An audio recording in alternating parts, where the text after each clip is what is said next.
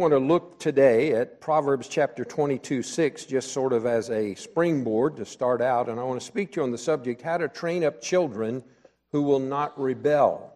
How to train up children who will not rebel. How many of you were one of those rebels when you were growing up? Okay, some of you admit it, huh? All right. Sometimes we have children that rebel. And how do we, do, how do we get our kids to turn out right? And I know you may say, well, my kids are grown or I don't have kids whatever, but these principles apply, many of them, to all of us and will help us in our Christian life as we apply them. But I got to thinking about this verse in Proverbs 22 and verse 6. What would you say is the most embarrassing promise in the Bible? What is the most embarrassing promise in the Bible? I think it's this verse, Proverbs 22 and verse 6. Train up a child in the way that he should go, and when he is old, he will not depart from it. How many people have we talked to or met who tried to explain this verse and they had different explanations for it and tried to somehow justify or hope that their kids would come back to the Lord? Pastors have tried to explain this promise away or to assure their people that really does mean what it says. Some even conclude that because of this promise, the whole book of Proverbs is not inspired. Well, I beg to differ with you. Every book of the Bible is inspired. In fact, Second Peter, Peter tells us that Proverbs is inspired. Listen to what he said in Proverbs or in 2 Peter 2:22. He said, "Behold, it is happened unto them according to the true proverb." Peter quoted a proverb and he said, This is a true proverb. He was confirming that the proverbs are true and are inspired by God. But I think this proverb, train up a child in the way that he should go, and when he is old, he will not depart from it, has been an embarrassment to a lot of people. The immediate response is to think of a godly couple who did their very best to train up their sons and daughters to follow the faith and to follow the Lord. However, many of them turned against their parents and turned against God as they grew older. And many parents have come back to that verse and said, How can that verse be true if this is what happened to my children and in my family? Some pastors try to reassure disillusioned and heartbroken parents that this promise means that their rebellious teen will return to the Lord later in life. But I want to tell you this morning that is not what this verse says. It promises that they will follow the Lord as they grow up and not rebel against the Lord when they get older. Rather than wrestling with the promise, I think we need to take a deep look at what it really means to train up a child in the way that he should go. How can I do that? How can I train up my children? And I, today, as you noticed, is, this is part one. I'm going to share several messages and a number of things that will help us to train our children in the right way. First of all, get your parents' blessing for your marriage. And I want to say to the young people that are here today, some of you down the road will get married, and get your parents' blessing on, on your marriage. I remember our, our son Andy, when he was uh, one year, he was at camp, and he met a young lady at camp, and, and she, he was a college student at the time. She was a college student at a different Christian college. And he, he really liked this girl and, and uh, developed a little bit of a relationship with her. And Vicki and I just didn't have peace about it. She was a good Christian girl, nothing we really knew wrong about her, but God didn't give us peace. And so we sat down and talked with Andy and said, We don't have peace about it. And so Andy said he'd pray about it.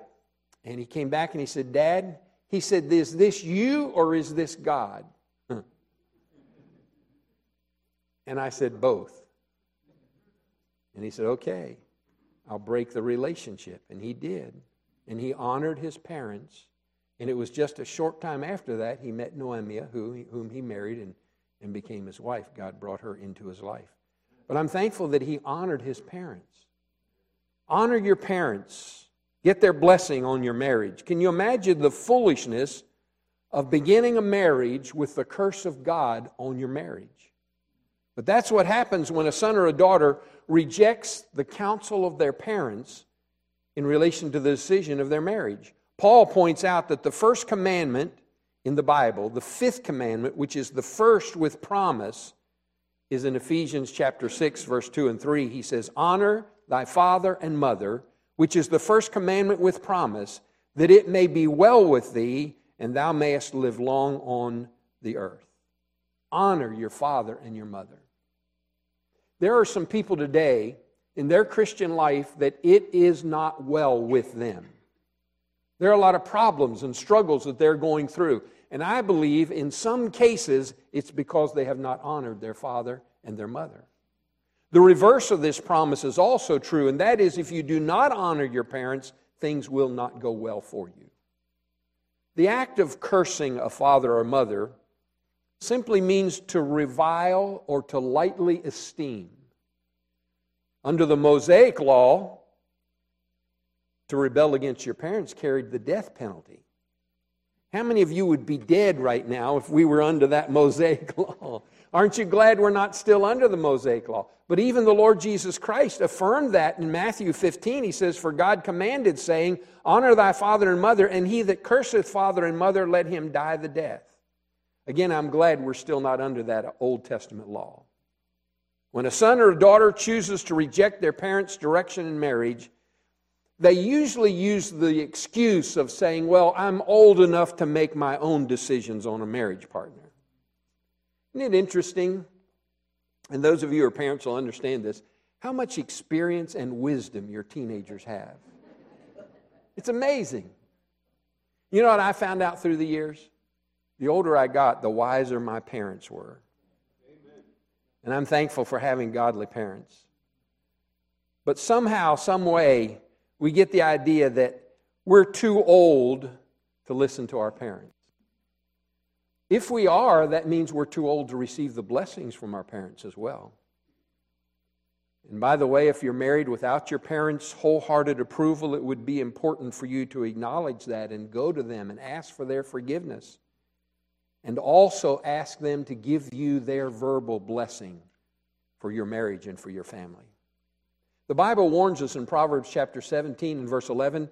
It says that if a person becomes rebellious, a cruel messenger will be sent against him. A cruel messenger. God is the one who stirs up the cruel messenger that comes against us. This messenger could be an angry parent that does not think that you're doing a very good job of raising your parents, and so they contact the child protecting agency and cause all sorts of problems in your marriage. Or it could be an angry son or a daughter who does to you what you did to your parents. Proverbs chapter 30 and verse 17 says, The eye that mocketh at his father and despiseth to obey his mother, the ravens of the valley shall pick it out, and the young eagles will eat it. Before a raven eats its prey, it will pick at the eye of the prey to make sure it's dead. And similarly, a rebellious person will lose their spiritual eyesight. They'll not be able to see things spiritually that God wants us to see. So, first of all, get your parents' blessing on your marriage if, you're, if you want to have children that do not rebel against you. Secondly, number two, conquer all anger. Now, on Sunday nights, we've been talking about five giants that every man must conquer in his life. We've talked about lust, we've talked about pride, Tonight, the Lord willing, we're going to talk about the giant of wine. Then the next one will be the giant of anger. We're going to talk about anger more. But I want to say a few things about it this morning. Fathers and mothers that have angry responses to each other and to their children in the home have no reason to expect good results from their child training. It's a sad fact that most fathers have an anger problem. Other fathers explain that they don't really get angry, they just are greatly irritated. or we have this little saying, I don't get mad, I just get even, you know. We don't, we don't have an anger problem. But you know what? In the eyes of all of those that are, that are around us, they see it as anger. And this is a serious problem. People don't like to be around angry people. Those that are around us tend to become like us.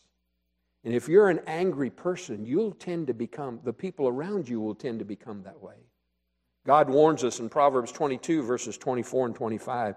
He says, Make no friendship with an angry man, and with a furious man thou shalt not go, lest thou learn his ways and get a snare to thy soul. God says, Don't make friendship. Young people, when you begin the process of courting and thinking about marriage, If you're around an angry person or you're involved in a relationship, God says, don't even become friends with them. Stay away from them. That warning is in the same chapter, by the way, as the promise that we read in verse 6 train up a child in the way that he should go. When he is old, he'll not depart from it. Verse 24 and 25 are the verses I read a moment ago. Make no friendship with an angry man. It's in the same chapter. It has to do with and it affects our rearing of our children. Anger has many similarities to a volcano. We've watched on the news the volcanoes that have erupted recently. And the fire is deep within the ground. And the Bible says in Ecclesiastes 7 and verse 9, anger rests in the bosom of fools. People who live near a volcano never know when it's going to erupt. And consequently, it produces constant stress in their life. When anger is in the home, it produces constant stress in the home. And when it is shown, it deeply damages those that are around them. So then, what is anger? If we're going to conquer anger, what is it? Anger is a deep reaction to people or situations that do not fulfill our expectations. In other words, people don't measure up to what we want them to do, or they don't do what we want them to do. Our expectations. We get angry. It's based on a love of self and a demand for fulfillment of personal pleasure and personal development. Anger quickly becomes wrath. Wrath, the difference is that it desires those that disappoint us to be harmed. When it goes from the stage of anger to wrath, then we want harm to come to that person. You know what the Greek word for anger is in the Bible? It is the word orge, which is similar to our word orgies. We think of sexual orgies, but anger orgies are the same thing. They're unrestrained, violent passions the word that the Bible uses to describe anger talks about fire. Over and over, there are verses that talk about anger and fire. It says his anger was kindled, or his anger burned, or his anger became hot. A fire was kindled in anger. Listen to Deuteronomy 32, verse 22. It says, For a fire was kindled in mine anger, and shall burn unto the lowest hell, and shall consume the earth with her increase, and set on fire the foundations of the mountain. Isn't it interesting how God compares anger and fire, kind of that volcano type thing? Same words are used to describe sexual orgies, by the way, in Romans 1:27. It says, And likewise also the men, leaving the natural use of the woman, burned in their lust one toward another, men with men, working that which is unseemly, and receiving in themselves that recompense of the error which was meet. And here's one of the things that disturbs me is a guy will get all upset and, con- and condemning and critical of a person who is, who is immoral sexually, but the same person will have the same burning in anger that comes out of them. You know, it's easy for us to look at somebody else's sin and say how terrible that is, but overlook our sin and not deal with our sin. Even in 1 Corinthians chapter 7, verse 9, the Lord said it is better to marry than to what? To burn that fire, the, the sexual passions, the, the passions within us, the same thing with anger that burns within us. Then what causes anger? What causes me to get angry? Anger has both a spiritual and a physical cause. The spiritual cause is reacting negatively to the will of God in a given situation. Do you ever think when you get ma- angry, when you get mad, you're really mad at God? Remember what Romans 8 28 says, We know that all things work together for good to them that love God. 1 Thessalonians 5:18 says in everything give thanks for this is the will of God in Christ Jesus concerning you. When we get angry, we are angry at the will of God. Amen. Amen. God allowed this, God designed this, whatever the case may be, but we're saying, God, I know better than you. I don't like what you're doing or I don't like what you're allowing. And we get angry about it. When God spared the wicked city of Nineveh, you'd think Jonah would have rejoiced, wouldn't you? But he got angry. God had to reason with Jonah and explain why he spared the city in Jonah chapter 4. There's some other spiritual causes that result in anger and that is things like secret sins in our life. and judging other people for the things that we are guilty of ourselves. You know, I've found through the years, parents, and it's not always parent and child relationship, but we get angry at things that are, other people are doing, and many times we're doing the same thing. Maybe in a different way or a different area of our life. But one of the reasons it stirs us up so much is because of the same things going on in our life. You remember when King David was told about the man? Nathan the prophet came to him and said, There was a man, he just had one little precious lamb. There was a man across the road from him. He had a whole farm full of lambs, and he had visitors that came. And instead of taking one of his lambs and killing it and preparing it and feeding his company, he went over and stole the lamb from this man who only had one lamb. He stole that lamb. You know what David said? David got angry. He said, That man, he's going to pay back fourfold and he's going to die. He was angry about it. You know why he was so angry? Because he had stolen a man's wife. He, as the king, had hundreds of wives, but he took the one wife of that one man. And he got angry because the same sin was in his life and it stirred it up. And so we sometimes, when we get angry, have to stop and say, okay, Lord, what's going on in my life? What do I need to deal with in my life? There's also spiritual cause of judging others. We, we, we judge others and we're condemning of others. Spiritual cause. On the other hand, there's a physical cause. Sometimes anger is caused by physical matters. And one of the main causes of physical cause is low, low serotonin. Serotonin is a neurotransmitter and a hormone. It is called the happy hormone. When it's not at its proper level, it promotes anger, depression, aggravation, aggression, and even suicide. The best way to increase your serotonin level is light. It's light. Sunlight, bright light helps. You know, I found people who are depressed oftentimes close the blinds. They won't go outside. They shut out the light. The very thing that will help them, they shut out in their lives. But the most effective means is to get the eternal light from the Word of God. The power of God's Word into our hearts and lives will bring light and will help us with the depression and the anger. The first thing God created in Genesis chapter 1, He said, Let there be light. And there was light.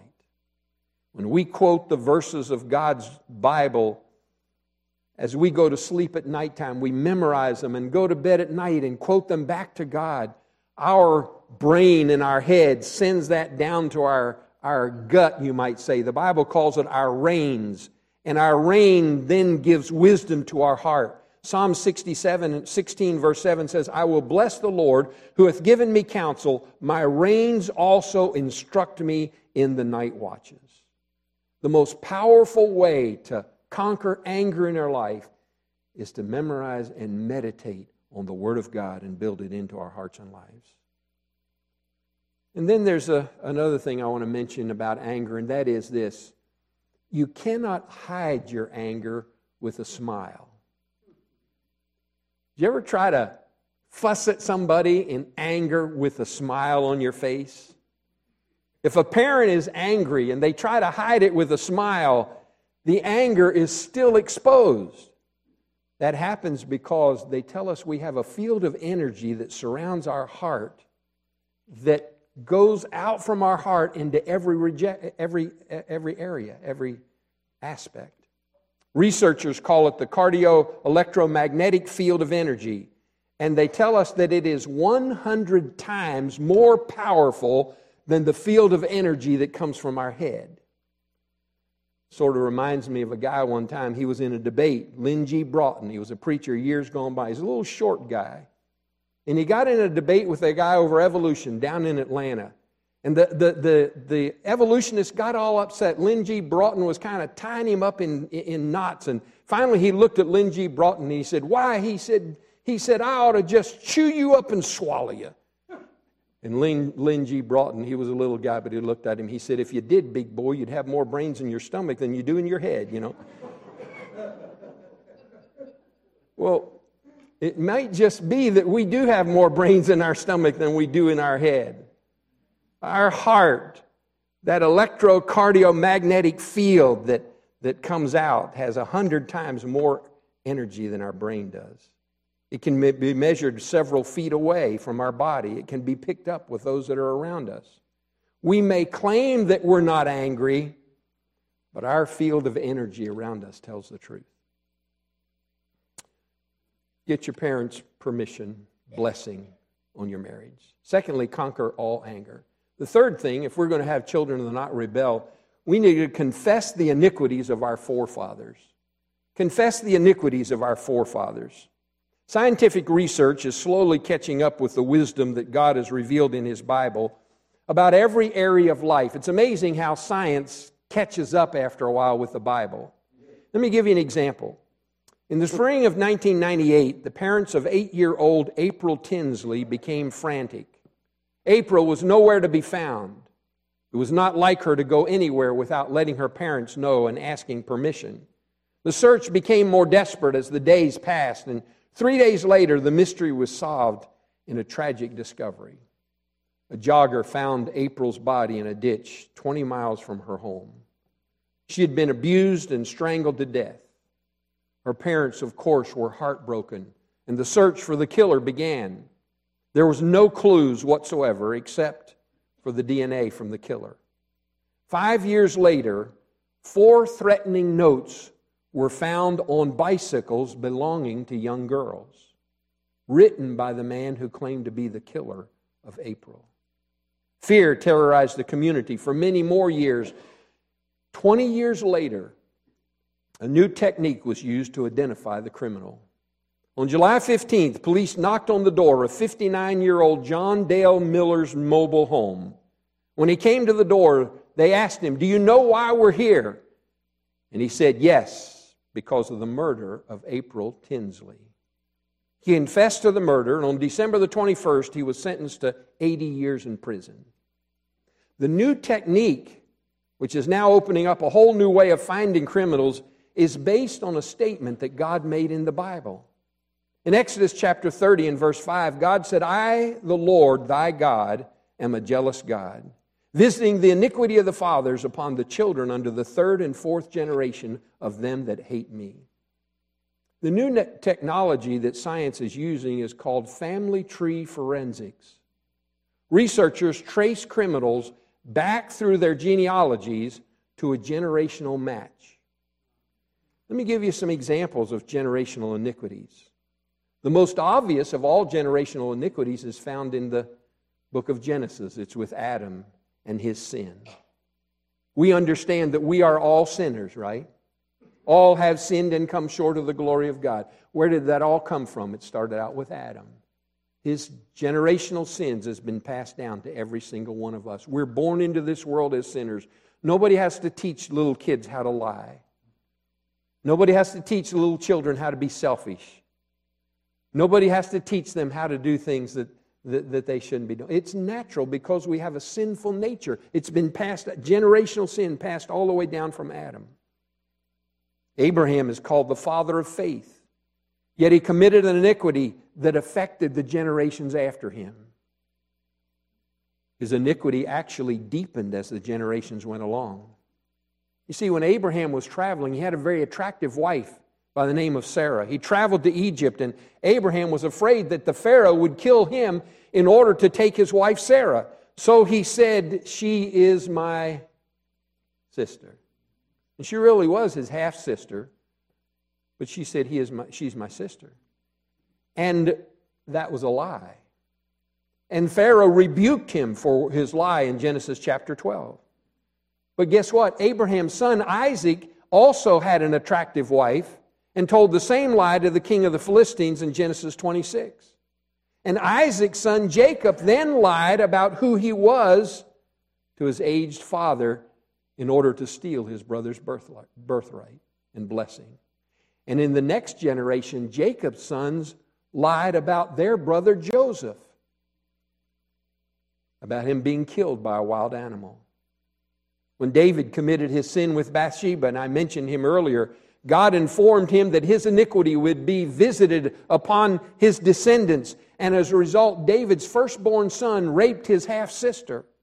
And then another son, Absalom, raped 10 of his father's concubines.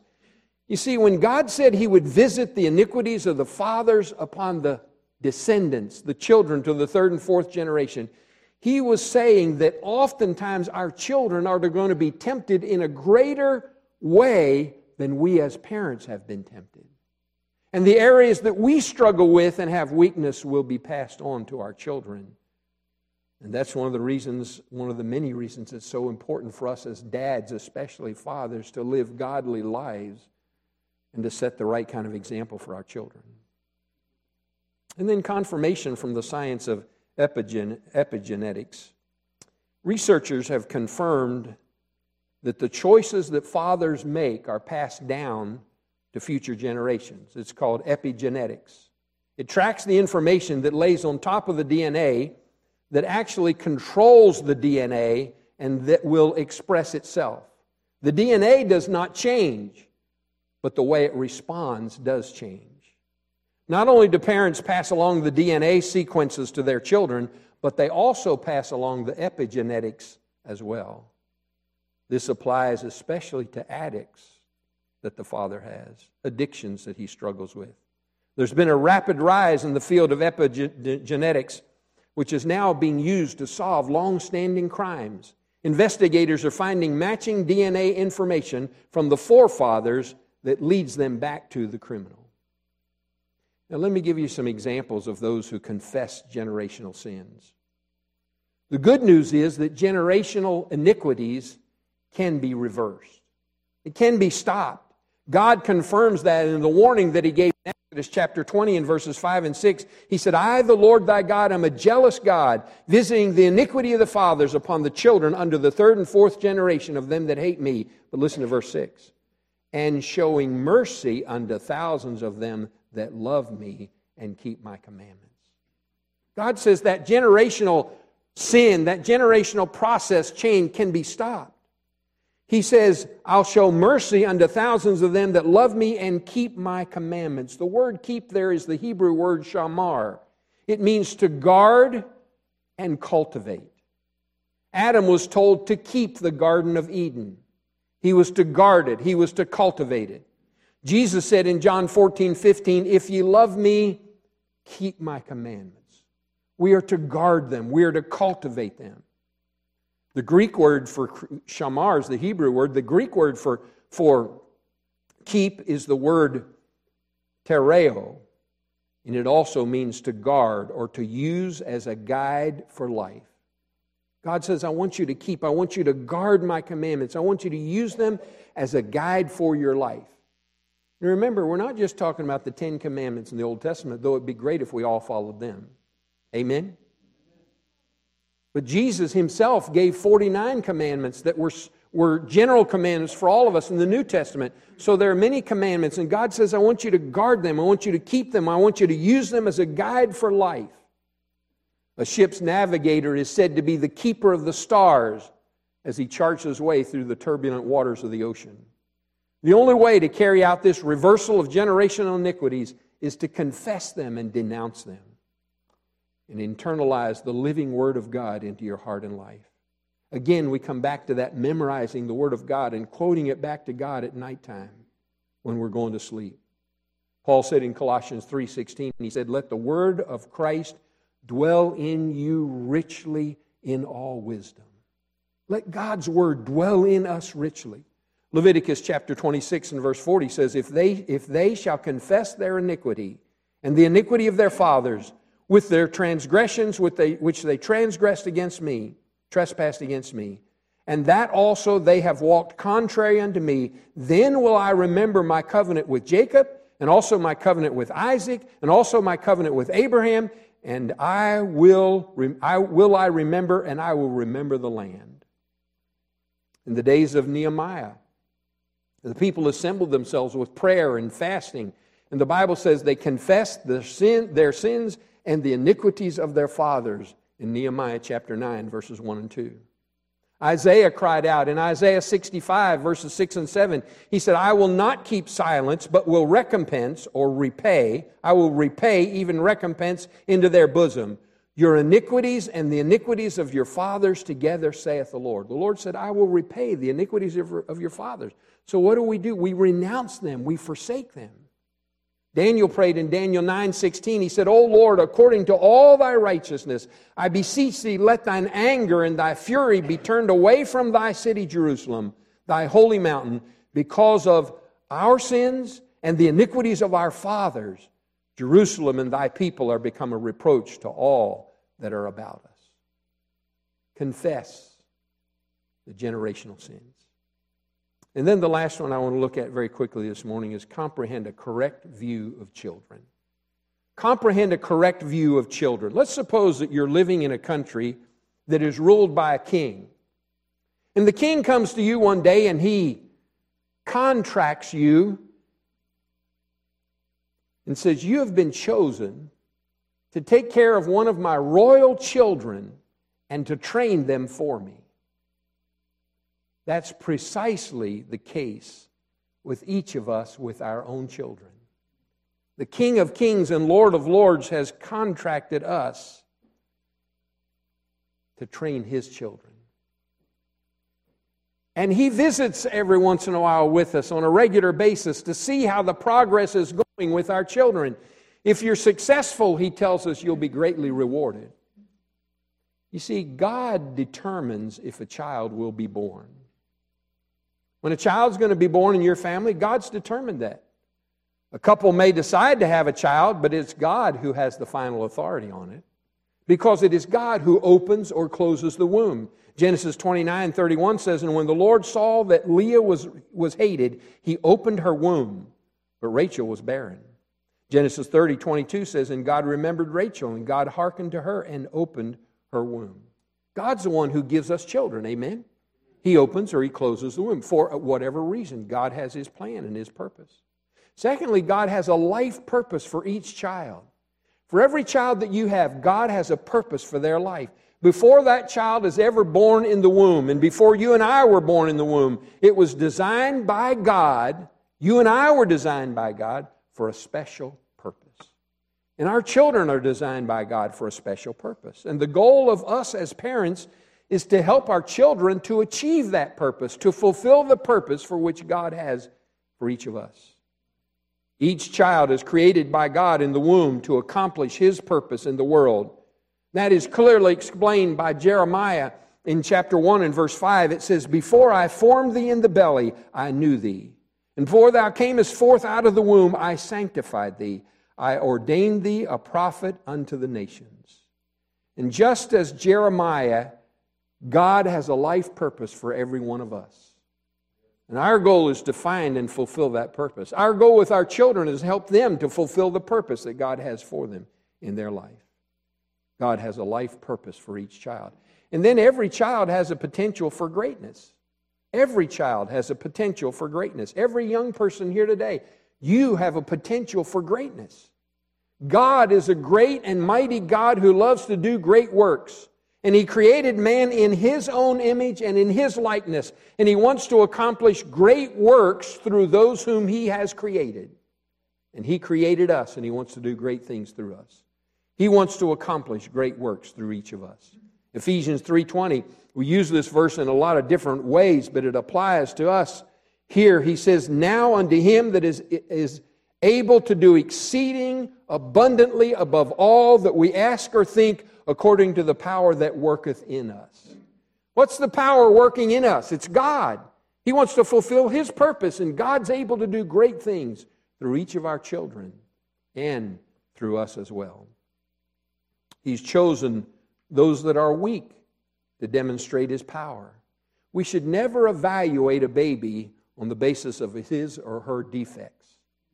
Remember what 1 Corinthians 1 says in verse 27? It says, But God hath chosen the foolish things of the world to confound the wise. And God hath chosen the weak things of the world to confound the things which are mighty.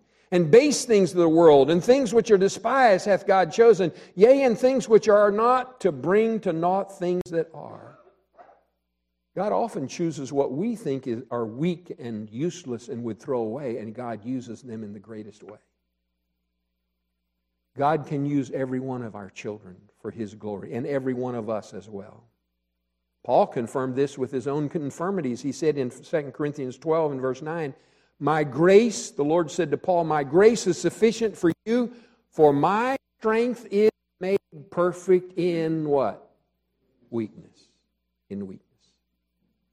It's God, it's not us. It's Him working in us and through us. And then think of this every child becomes an eternal being at conception. Life does not begin at birth, it begins at conception. I want you to think about this for a minute.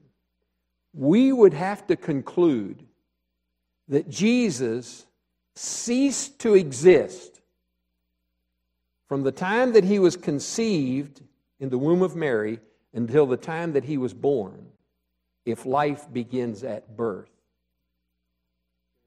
What happened to Jesus during that time from conception? We know he didn't cease to exist, amen? Life begins at conception. And more and more preemies are surviving in our world today. I have a grandson who was just two pounds when he was born, three months premature, and He's a hoss now, those of you who know him. In 2014, a woman in San Antonio, Texas, gave birth to a 22 week old girl weighing only a few ounces. The doctors wanted to destroy her, but the mother pled for her life. And today, that girl is a healthy child. Life begins at conception. And then each child has the potential of producing a multitude. Each child, every person in the world came from one couple, from Adam and Eve. I was talking about this a little bit in Sunday school. And then from Noah and his wife and their family. And so every child has the potential of producing a multitude. The nation of Israel came from one couple, and the wife was barren until she was 90 years of age. The way you and I train up our children will have a direct effect on all of the children for generations to come. It should make a difference to realize that you and I, when we deal with one child, we may actually be dealing with a multitude of people that come from that one child. That's one of the reasons so important that we train them up in the way that they should go. And then every child is a valuable gift from God. Many parents have not trained their children the right way and they view them as a burden. And they probably are a burden to them. However, God designed our children to be a blessing. In Psalm 127, verses 3 and 4 and 5, he said, Lo, children are an heritage of the Lord, and the fruit of the womb is his result. As arrows are in the hand of mighty men, so are children of thy youth. Happy is the man that hath his quiver full of them. They shall not be ashamed, but they shall speak with the enemies in the gate. Children belong to God because God created them. They are loaned to parents for a period of time so that they can be taught God's word and taught God's ways. Think about this every child allows parents to get eternal rewards. Every child allows you as a parent to get eternal rewards. You say, What do you mean, preacher? Well, all of the money and the possessions that you and I gather during our lifetime are going to be left behind when we die. However, our children that we have led to salvation will be with us throughout all of eternity. Amen. They'll be your eternal joy and crown. True wealth is that which lasts for eternity. Temporal riches are only for this life. And they certainly, as Proverbs 23 says, make themselves as wings and fly away. As our children grow older, they oftentimes have a desire to accomplish great things because they were made in the image of God, who is a great and mighty God and who wants to do great and mighty things in and through their life. So if I want to raise children who are not going to rebel, get my parents' blessing for the marriage. Conquer anger, deal with anger. We're going to talk about that more, as I said later. Confess the iniquities of your forefathers. You ever just get alone with God and say, Lord, I want to confess the failures of my father and my grandfather. I don't know all of that, but there are things in their life that have been passed down to me. God, would you break those generational sins? Confess the iniquities of your father, and then comprehend a correct view of children. God's the one who gives the child, He's the one that opens the womb. God has a life purpose for each of our children. I got to thinking, my, my parents had nine children. I was the fifth one, right in the middle. What if my dad and mom decided at four not to have any more? We wouldn't have a Northern Kentucky Baptist church right now, would we? I've, I've oftentimes wondered how many doctors and lawyers and police officers and all, go on down the line. All the, how many of them have been destroyed by the abortions that have been committed? And I'm a little bit older than some of you are, and I think about how all those people that could be working and paying into Social Security. I wouldn't have to worry about Social Security running out of money. You know, look at all those millions of people that have been destroyed. Well, I'm glad my parents decided to have another one when they had me, and another one, and another one. Every child has a potential for greatness. Every child's an uh, eternal being. They're going to spend eternity somewhere. And the way we train them has a great effect on that. They have the potential to produce a multitude. They're going to spend eternity with us if they come to know the Lord as their Savior. And so we must do our part to lead them to salvation and train them in such a way that when they were old, they will not depart from it. Would you bow your heads together with me in prayer? Father, I know there are many of us who our kids are raised, mine are already out on their own for a long time. And most of us did the best we knew. And we leave the rest with you and we trust you. But there are those who are coming along behind us who are training their children. Would you help us to help them to train them in the way they should go? And would you help us to deal with some of these things? All of us have to deal with the anger. And all of us are touched by the abortion, and all of us are touched by the attitudes of our world about children when we have those who are higher up in leadership who want to diminish the world population to fit in their opinions and their philosophy. I pray that you'll help us. We need your help, Lord. Our young people need your help. You have a purpose for their life. Would you help us to guide them in that purpose so they can fulfill it? We ask these things in Jesus' name. Amen.